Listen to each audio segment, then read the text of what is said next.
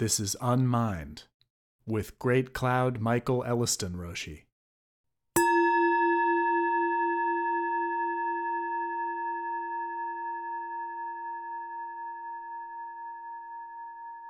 Lancet of Zazen.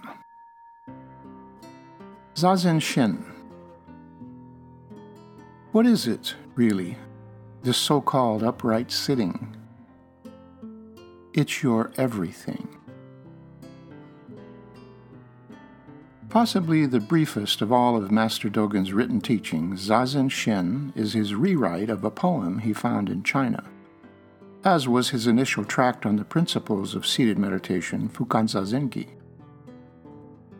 The title means something like acupuncture needle for Zazen, or the shorter lancet of Zazen I have chosen. Something sharp, in other words, that can cut or penetrate to the heart of the matter. In this case, the great matter, as it is called.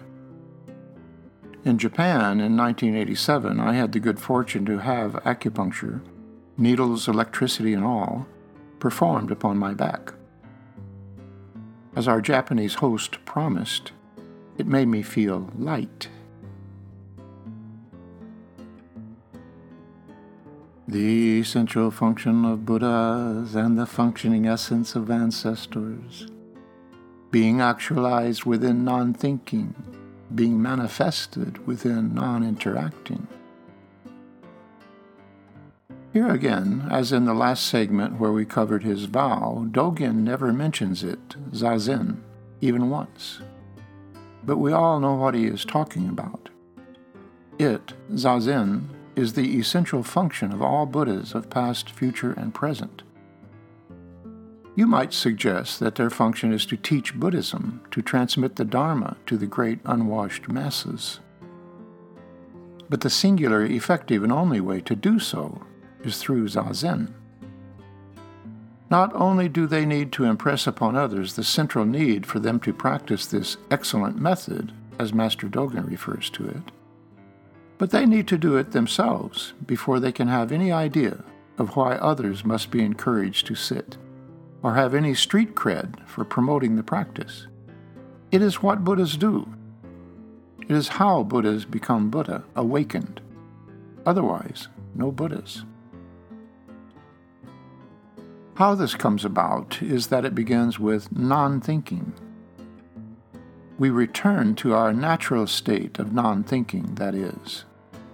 There is nothing automatic about thinking, it has to be learned, just like language. But long before we learn to think, we are already fully conscious. Consciousness does not rely on thinking. Thinking may come and go, but it is not fundamental to awareness. It doesn't hurt, but it can get in the way of direct intuition. We can think that something is real when it is not, for example, and that what is real is not. We can tell when we are thinking or when we have been for a minute. And we can tell when we have not, just the moment before. As soon as we recognize this, of course, we are back to thinking. Non thinking is neither thinking nor not thinking. It is that awareness that can be aware of thinking, but is not dependent upon it. It can also be aware of non thinking without having to think about it. But simply returning to a childlike state of non thinking awareness is not Zen's comprehensive insight. Insight into deeper levels of reality, the non dual side of things, is broadly considered the effect of meditation, one of many but cannot be attributed to meditation as its cause, as in linear causality. It is difficult, but not impossible, for individuals to experience profound insight without the prerequisite of Zazen. Sixth ancestor in China, Huineng, is the standout historical exemplar of this phenomenon. Most of us have to spend considerable time in Zazen just to cut through the clutter of our own opinions about it, it being Zazen, and everything else we might think about reality. This insight is not manifested simply in non thinking, however. According to Dogen, it manifests in non interacting. A line from one of the Chan poems we have examined claims that, quote, all the senses interact and do not interact. Interacting, they are linked together. Not interacting, each keeps its place. We look at them as a Venn diagram, overlapping, as in synesthesia. If we come to experience non thinking as our new normal intellectual state of mind, we can begin to apprehend non interacting as an even deeper, intuitive state of merging of the senses and all that that entails for consciousness itself. If non thinking or the embrace of it is a prerequisite, then non interacting in general, i.e., in the sensory realm, can be conceived as the next level down the rabbit hole. This investigation can be understood as a kind of deep and all inclusive process of profound sensory adaptation. Sitting still enough for long enough, everything adapts or neutralizes. This is non interacting on a granular level, so to speak. Being actualized within non thinking, the actualization is by nature intimate. Being manifested within non interacting, the manifestation is itself verification. Master Dogen further unfolds the last two lines of the prior stanza like flower petals opening to reveal the interior of the blossom.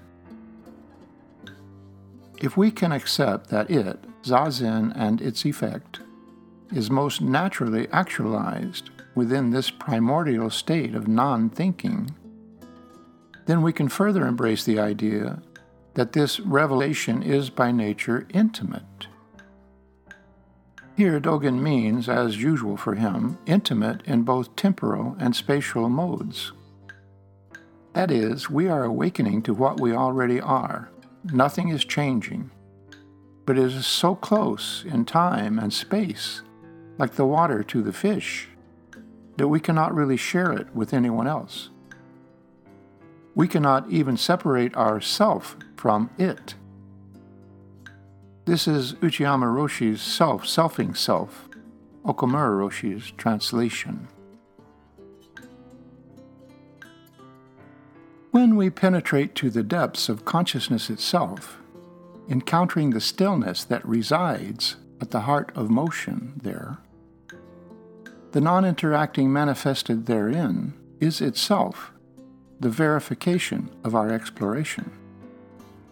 We have discovered the original frontier of mind that Buddha pioneered 2,500 years ago. We have found the territory for which Dogen is laying out the map. The actualization that is by nature intimate never has defilement.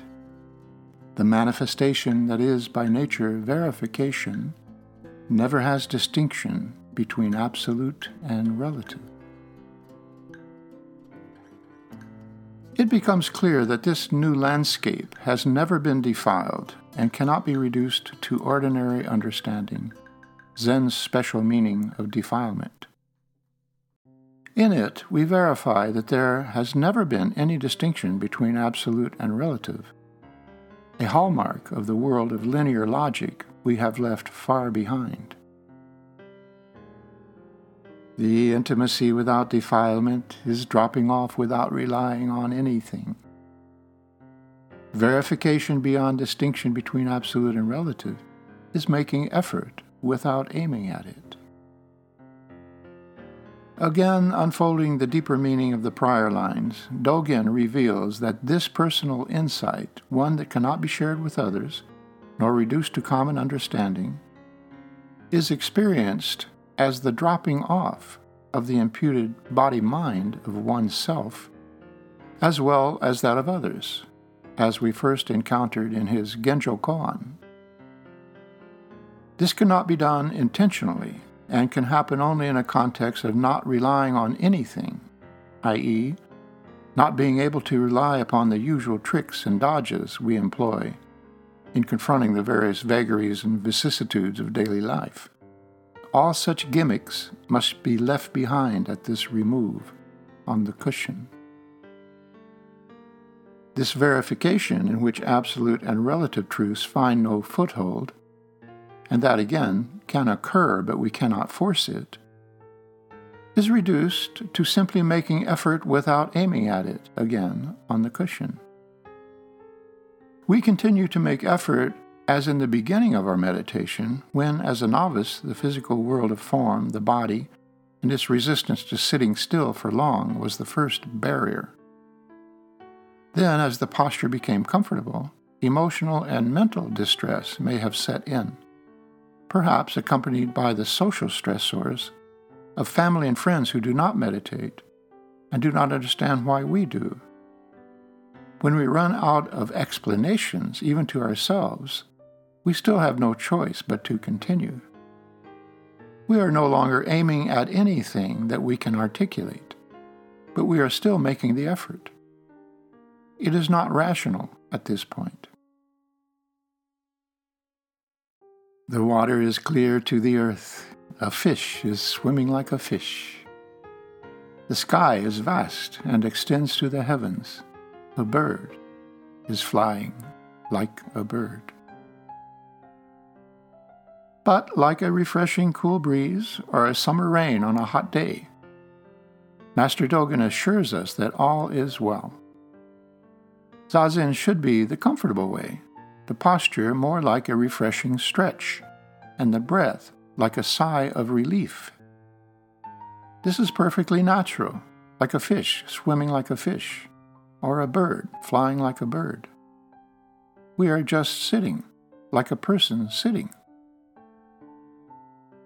The water becomes clear and the sky vast, extending to the heavens.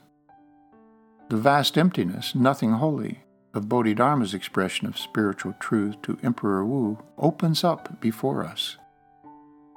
When we are asked why we do what we do, i.e., Zazen, or even who it is answering the question, we can honestly say, with Bodhidharma and Dogen, and with a sense of putting our burden down, don't know. Nobody really knows, not even Buddha.